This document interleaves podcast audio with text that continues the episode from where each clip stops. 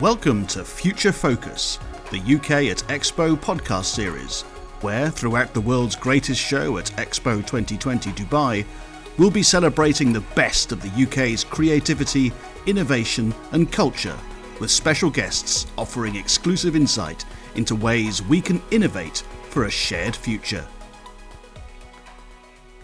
In this episode, host Sally Holland, Children's Commissioner for Wales, meets Aran Jones, founder of Say Something In.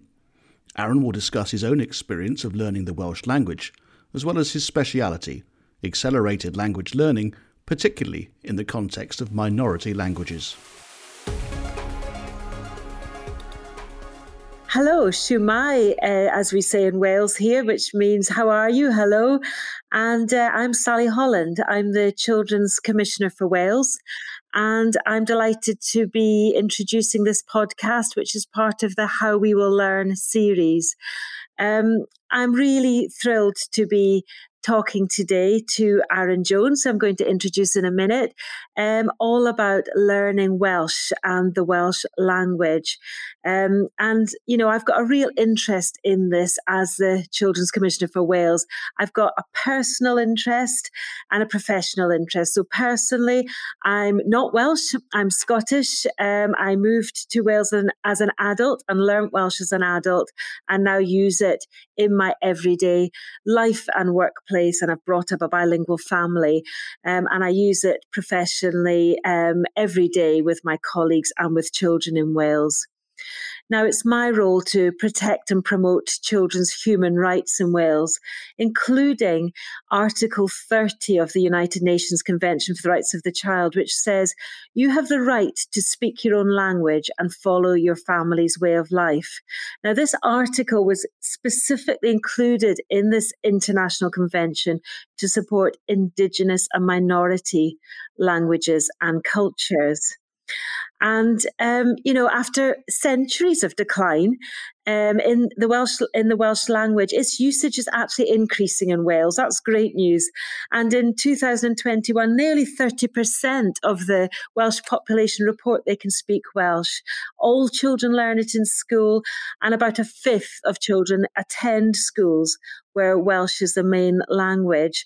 And it's thought to be the oldest language in Britain that's in use today and has a rich written and spoken history, especially through poetry. So, uh, my guest on this podcast is Aran Jones, who founded and runs a hugely successful language learning company, which began with the Welsh language and the Say Something in Welsh language course. Croeso Aran, as we say in Wales, which means welcome, Aran. Diolch, Sally. Thank you very much. You're welcome. I would like to start by asking you to explain how your language courses work um, and, and sort of what sort of feedback have you had from learners about them? The feedback, for, first of all, is pretty positive. Uh, particularly, people focus on their their spoken confidence, um, and they become conscious of the fact that they can they can say quite a lot of things fairly early in the process, which creates the confidence to to carry on learning. We're almost entirely uh, an audio driven course. And what we're really trying to do all the time is is keep people under enough pressure to trigger neurological change. So it's sort of a little bit like high intensity interval training for languages. That sounds like a really interesting way to learn. So it's sort of very intense. Is it is it very frequent? Do people have to do it every day? That's actually one of the fascinating things. There's this sort of um, very widely accepted myth in, in language acquisition that you need to do a certain amount every day. And, and that simply isn't how, how memory formation works what we gain as a result of the the high levels of effort while you're doing it is we have much greater flexibility in terms of when you do it. We've tested up to you know about a year and a half in between intensive sessions and the the learning process doesn't get interrupted. You you pick up pretty much where you left off. So yeah we we do we we do help you work up a, a decent neurological sweat but then you get those early wins that make you realize that it's worth doing that that's fascinating. And I think, you know, we want to explore some more myths about language learning as we go through this podcast. I think we've all got beliefs, haven't we, about um, whether people are good or bad at learning languages and at what age you can learn languages and, and that kind of thing.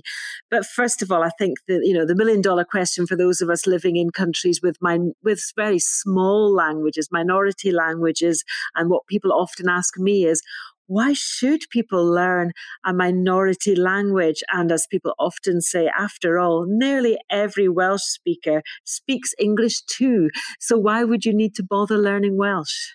So I would suggest that we have we have two reasons to learn another language. One is to facilitate communication, and the other is to facilitate human connection. And now the truth of it is if your only drive is to facilitate communication, you really have very little need anymore to learn any language.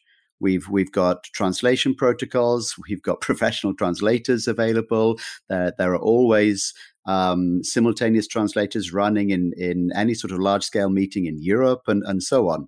So if we're saying, well, really, we only learn a language in order to facilitate communication, then we probably don't need to bother at all anymore. But then this other thing of facilitating human connection, every single time you you see somebody switch from an, an understood language to a first language, you see a shift in perception, you see a shift in connection. Had a friend of mine once said very brilliantly that um, when he was speaking English, it was like watching black and white television. When he switches into Welsh, the color comes on for him. So if somebody communicates with him in English, you're going to get all the information. But if somebody communicates with him in Welsh, you start to inhabit a, a different universe. And, and the strength of connection you get when you learn a minority language is dramatically greater than when you learn a, a large global language. If you learn French, if you learn French absolutely brilliantly, and go to France and expect anybody to be particularly pleased by that, you're going to be quite disappointed because it's just normal. We don't spend a lot of time really congratulating people who learn English. But as you will have experienced, if you come to Wales and learn Welsh, then we are delighted by that. And the, the strength of the connections that you form is, is utterly different. So I, I would suggest that if people are looking to have richer and wider and deeper and more interesting human connections, that actually learning minority languages is where they ought to be. I couldn't agree more. I have to say on that that reception that you get in Wales, and I'm sure the same in other parts of the world. If you've made the effort to learn the indigenous language. My only other two languages are French and Welsh, and, and my French isn't isn't that great. And I, you know, and I have to say that you know I don't necessarily get much congratulations in France, but in Wales, um, you know, I do feel for me that it people open their hearts when they see the effort I've made to learn Welsh, but also for me, it open opens other doors too, cultural doors. So I get a real insight into some very specific parts of Welsh culture that are done through the Welsh language. Specific types of poetry and singing, for example, aren't there, that are quite unique to Wales that would be quite hard, uh, don't really work in translation to English. You know, cultures and societies are, are fascinatingly complex things, um, and it's not always easy to to pinpoint how something is different. But there is a a very very considerable difference between attitudes and thoughts and patterns and ideas in, in Welsh speaking Wales and in English speaking Wales. And we've seen this in things like voting patterns, for example. Um, Welsh speaking Wales broadly was a very, very strong Remain in Europe vote in, in, in 2016. So you've got genuine cultural differences that are driven by just having access to these different kinds of ways of thinking about things. Uh, it's it's quite common if you're a Welsh speaker to have more sources of information than just the BBC because you're you're looking for other things that are through the medium of Welsh and they tend to be coming at things from from different angles. There's a, a, fascinating and endless wealth of difference to tap into when you when you learn particularly minority language. I wonder if you think there might also be other benefits, like economic benefits. For example, I see a lot of people selling goods online that are bilingual or just in Welsh, and and intellectual benefits as well. You know, I am pretty confident. I've read somewhere that being bilingual or multilingual is is good for your general cognitive skills. Yeah, there's an increasing amount of work in this direction. It, it, it, seems very likely so far that active bilingualism or multilingualism helps delay the onset of Alzheimer's, for example. It also seems generally to be cognitive positive. It, it's something that is is likely to be helping create other kinds of, of abilities. So you're using certain parts of the brain, you're leaning more heavily on, on things like your, your working memory if you're code switching between languages. And And we do have a broad understanding that really the way, fundamentally, the way the brain works is on a use it or lose it basis. So if you're multilingual and you use all your languages, you're you're using it much more. So that's that's going to be a good thing. And also it does interesting mindset things. If you're bilingual, the idea of learning a third language seems reasonably straightforward because you know that the process works. You know that your brain is capable of this. If you're monolingual, the idea of operating genuinely confidently in another language feels faintly fictional. You, you can see that there are people who do it, but you find it very hard to believe that, that you might be able to join their ranks. So I think there's something uniquely interesting about language acquisition, almost like a sort of base camp for, for, for all intellectual development. If you discover you can do this quite remarkable thing and, and acquire a new language, then I think you end up with entirely different confidence towards towards everything to do with how the brain works.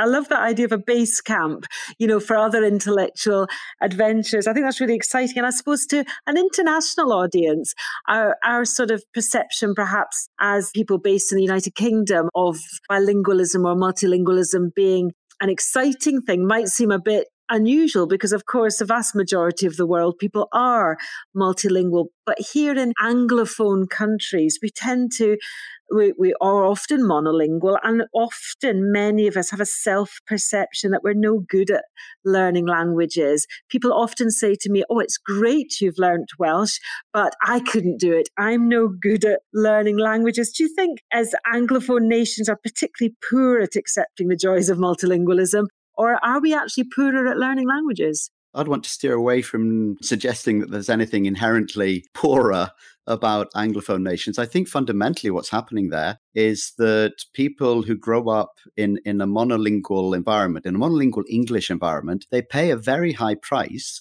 for the fact that they speak a, a hugely dominant global language. So, because it is entirely possible for them to operate in every sphere of their lives without needing another language, they tend not to do it. We have an educational system which is willing to accept the fact that most people who study a language at school will not become confident conversational speakers of that language. And therefore, that door is sort of left largely closed. It's a high price to pay. One of the favorite descriptions I, have read of multilingualism is that every extra language opens an extra window on the world.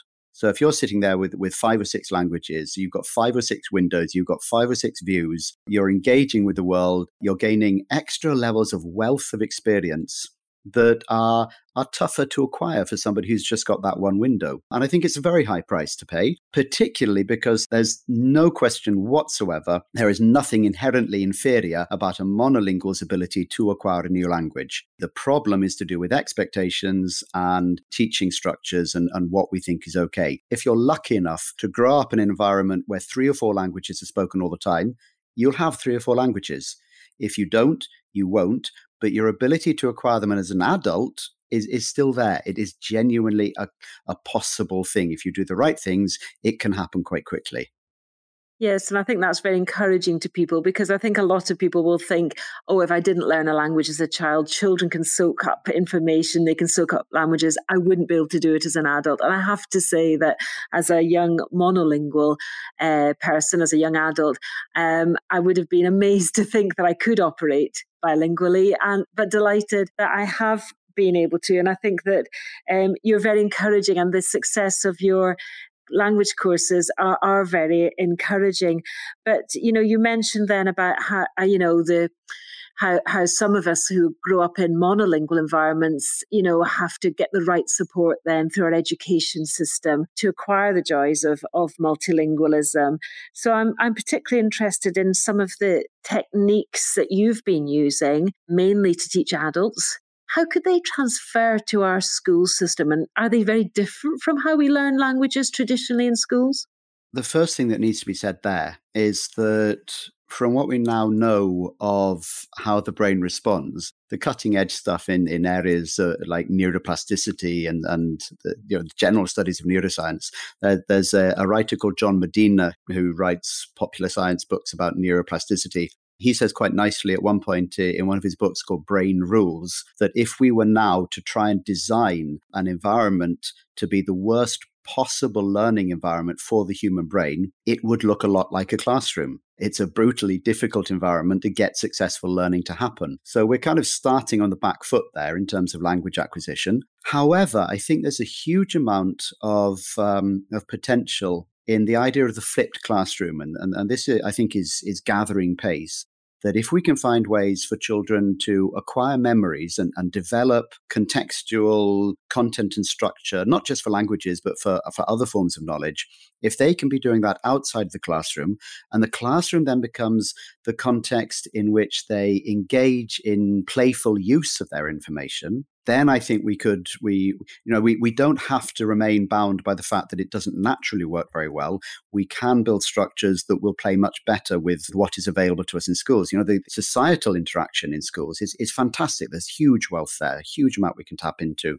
I was very proud once I was up in, in Scotland a while ago and talking to some people, and, and they were full of praise for how well Wales does um, early years play in education. And I think that one of the things we really need to do is bring that further through, that, that we should have more play for longer. And as long as we're making sure that the children are accessing the information, which can now clearly be done in lots of different ways than simply in a classroom, that's that's where I think the magic could be.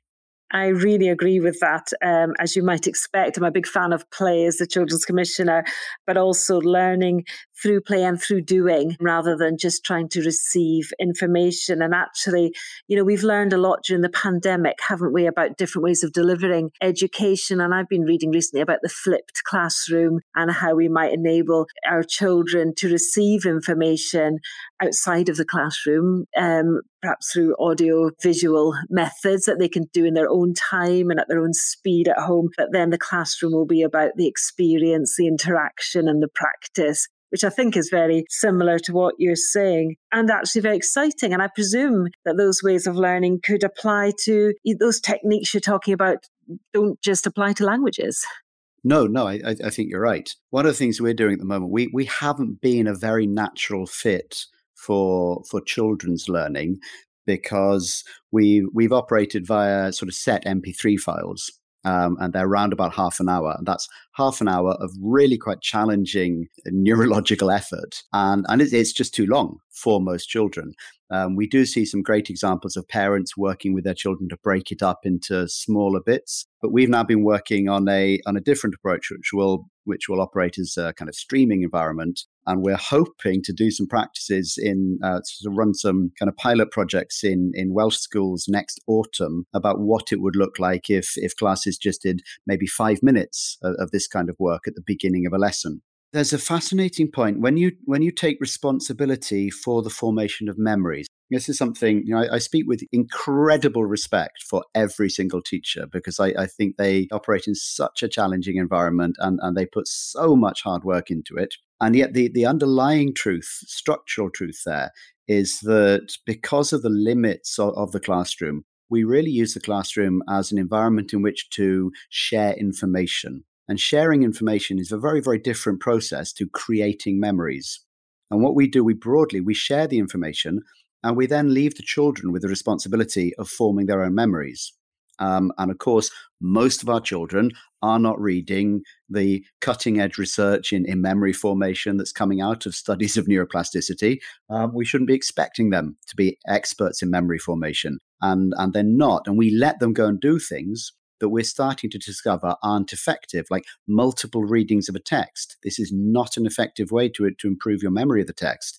Um, highlighting things is not an effective way, unless it's your first step to a, a fuller approach to, to build memories. Simply highlighting things in a text does almost nothing to, to create extra memory. I've said that. Um, I've said that in, uh, in, in lectures to third year undergraduates who are facing their finals quite soon, and they they go they go very pale. Bless them. But as we start now to to shift on this, I think as as educators in general start to take more responsibility, not just for sharing the information, but for creating the memories we start to to move towards something which could be dramatically better. Um, and I think we can use the same core systems as we're using with language for, for any other form of knowledge. And if the children are finding ways to acquire the knowledge outside of the classroom in a way that we can see what they're doing, we can see if it's working, we can see how it's all going, but then the classroom is this place for co-creation, then I think we can get to something that, you know, there's a there's a tipping point. At some point it becomes not just a bit better, it becomes transformationally better.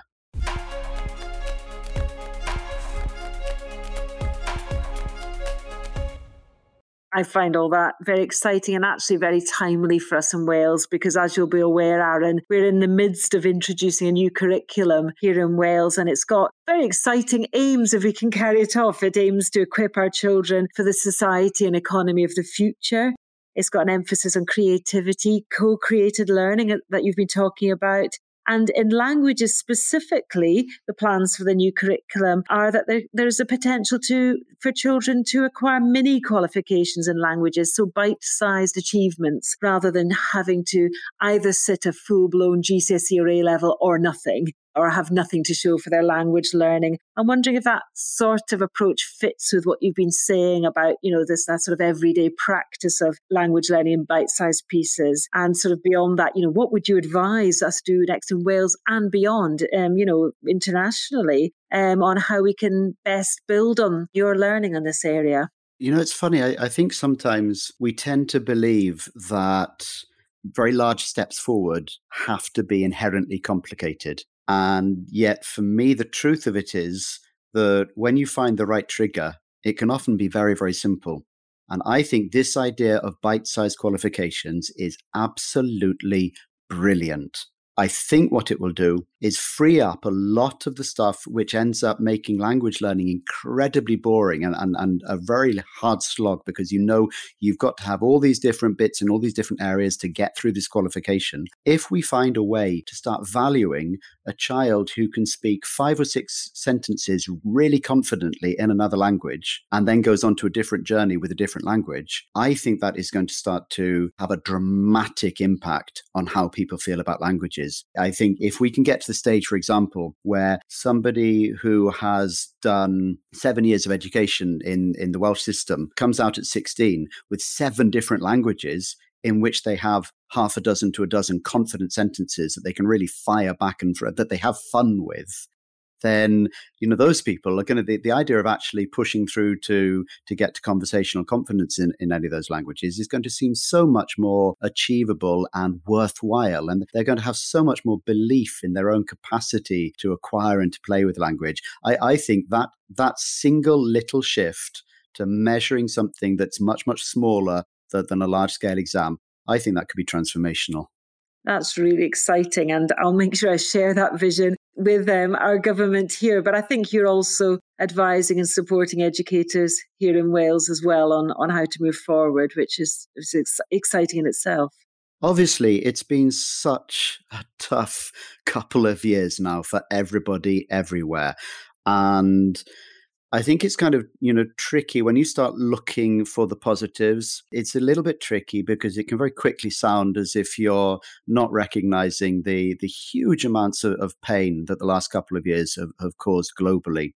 But I do think that we're seeing very, very, very widespread signs that it is going to operate in a lot of different fields as a kind of ignition event for us. That we've been shaken out of, of patterns that it was very hard to question and I think now it's increasingly easy to question almost anything. Do we actually really need to do that? Seems to be a kind of a global question now. And I think that makes it makes huge change suddenly possible. And I think with education, we're going to hit tipping points. I love educators. I love education. It, it's it's probably the great passion of my life. And yet the truth of it is we we've changed virtually nothing in the last hundred years or so. We've gone from a system where education really, primarily the social driver there, was keeping our children out of being forced into work, keeping them out of mines, keeping them out of quarries, keeping them from going up chimneys. And we created this, this incredibly valuable new idea of childhood that really it saved our children from being exploited. But we haven't moved on from that. We send them off at the end of their education into into a working environment which is still very challenging and doesn't give everybody the the fullness of experience that they should be having as human beings. So if we can now if we can say right well we, we did that. We got them out of the mines but now let's get them into a stage where where education will absolutely create endless human wealth for the rest of their lives then that I think you know inevitably triggers the wider societal changes that that could be so glorious for humanity. I think this pandemic has kicked us very very very hard and I think lots of people are now responding to that in in in fascinatingly creative ways and I feel extraordinarily optimistic about the future. That's really exciting and probably a good place for us to come towards the end of this podcast, Aran. I couldn't agree more with, with what you've been saying. I'm excited by some of the things I've learned from you today. I agree the pandemic has hit children hard, as well as adults and all generations, but children have responded in such an exciting way as well. And um, I listened to over 40,000 children in Wales they've been up to amazing things, learning all sorts of interesting languages that they wouldn't have had the chance to learn in school and other skills. You know, oh, I've been learning the ukulele, I've been learning how to do dry stone walling at the bottom of my garden. There's no end to the creativity and potential in all of the things you're describing. I'm just going to sum up some of the things that I've learned, I think, today, Aran, I mean, I think I've learned that we've been tending to teach languages in the UK and elsewhere using methods that don't really fit with what research tells us how the brain works. And I think, you know, very encouraging to many of us. You know, I've learned that everyone can learn additional languages, you know, and it's not just small children uh, with their spongy brains, and that there are great reasons to learn languages, you know, social connectiveness as well as just pure communication, cognitive skills, cultural gains, even economic gains. You know, there's clear that your techniques have a great potential for transforming how we learn additional languages as children and as adults and have implications for other fields of learning. And I suppose with both of us having such a fondness for Welsh as a language, I think you've defended well that there's a good reason for learning minority languages too. And we shouldn't just concentrate on the top uh, five or 10 of languages in the world. I wonder if we should finish, Aran, by just sharing with anyone listening some of our favourite words in Welsh. I think mine are bendigedig, just because it's a nice sounding word and it means wonderful. And I think this podcast has been bendigedig. And I also really like igamogam, which means zigzag, just because it's got a lovely sound to it. What, what, what do you like, Aran? I'd also adore Igamogam. There's a, a Welsh children's program called Igamogam, which uh, my kids used to absolutely love. Uh, I find it very hard to get the theme tune out of my head even today. I will go for I'll go for Sbigoglys because I just love saying it. Sbigoglys is the really rather mundane spinach, uh, but it seems much much more exciting in Welsh. And I'll go for Pendramwnwgl because that's a real challenge to say Pendramwnwgl and it really sort of means you know absolutely out of control and confused and mixed up it's it's it's a good word to mix yourself up with and then be able to describe what you're doing so yeah pendramwnwgl and sbigoglys Great. So there's some things for people to start to get their tongues around. So I'm just going to finish by saying diolch yn fawr. Thank you very much. And it's hwyl fawr goodbye from me for now. Hwyl fawr, Sally. Diolch yn fawr iawn i ti.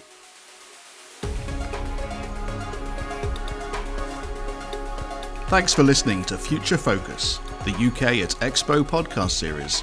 Look out for more podcasts in the series or subscribe on your preferred podcast platform. And if you want to stay up to date with all things UK Pavilion, links to our social media channels can be found in the episode description.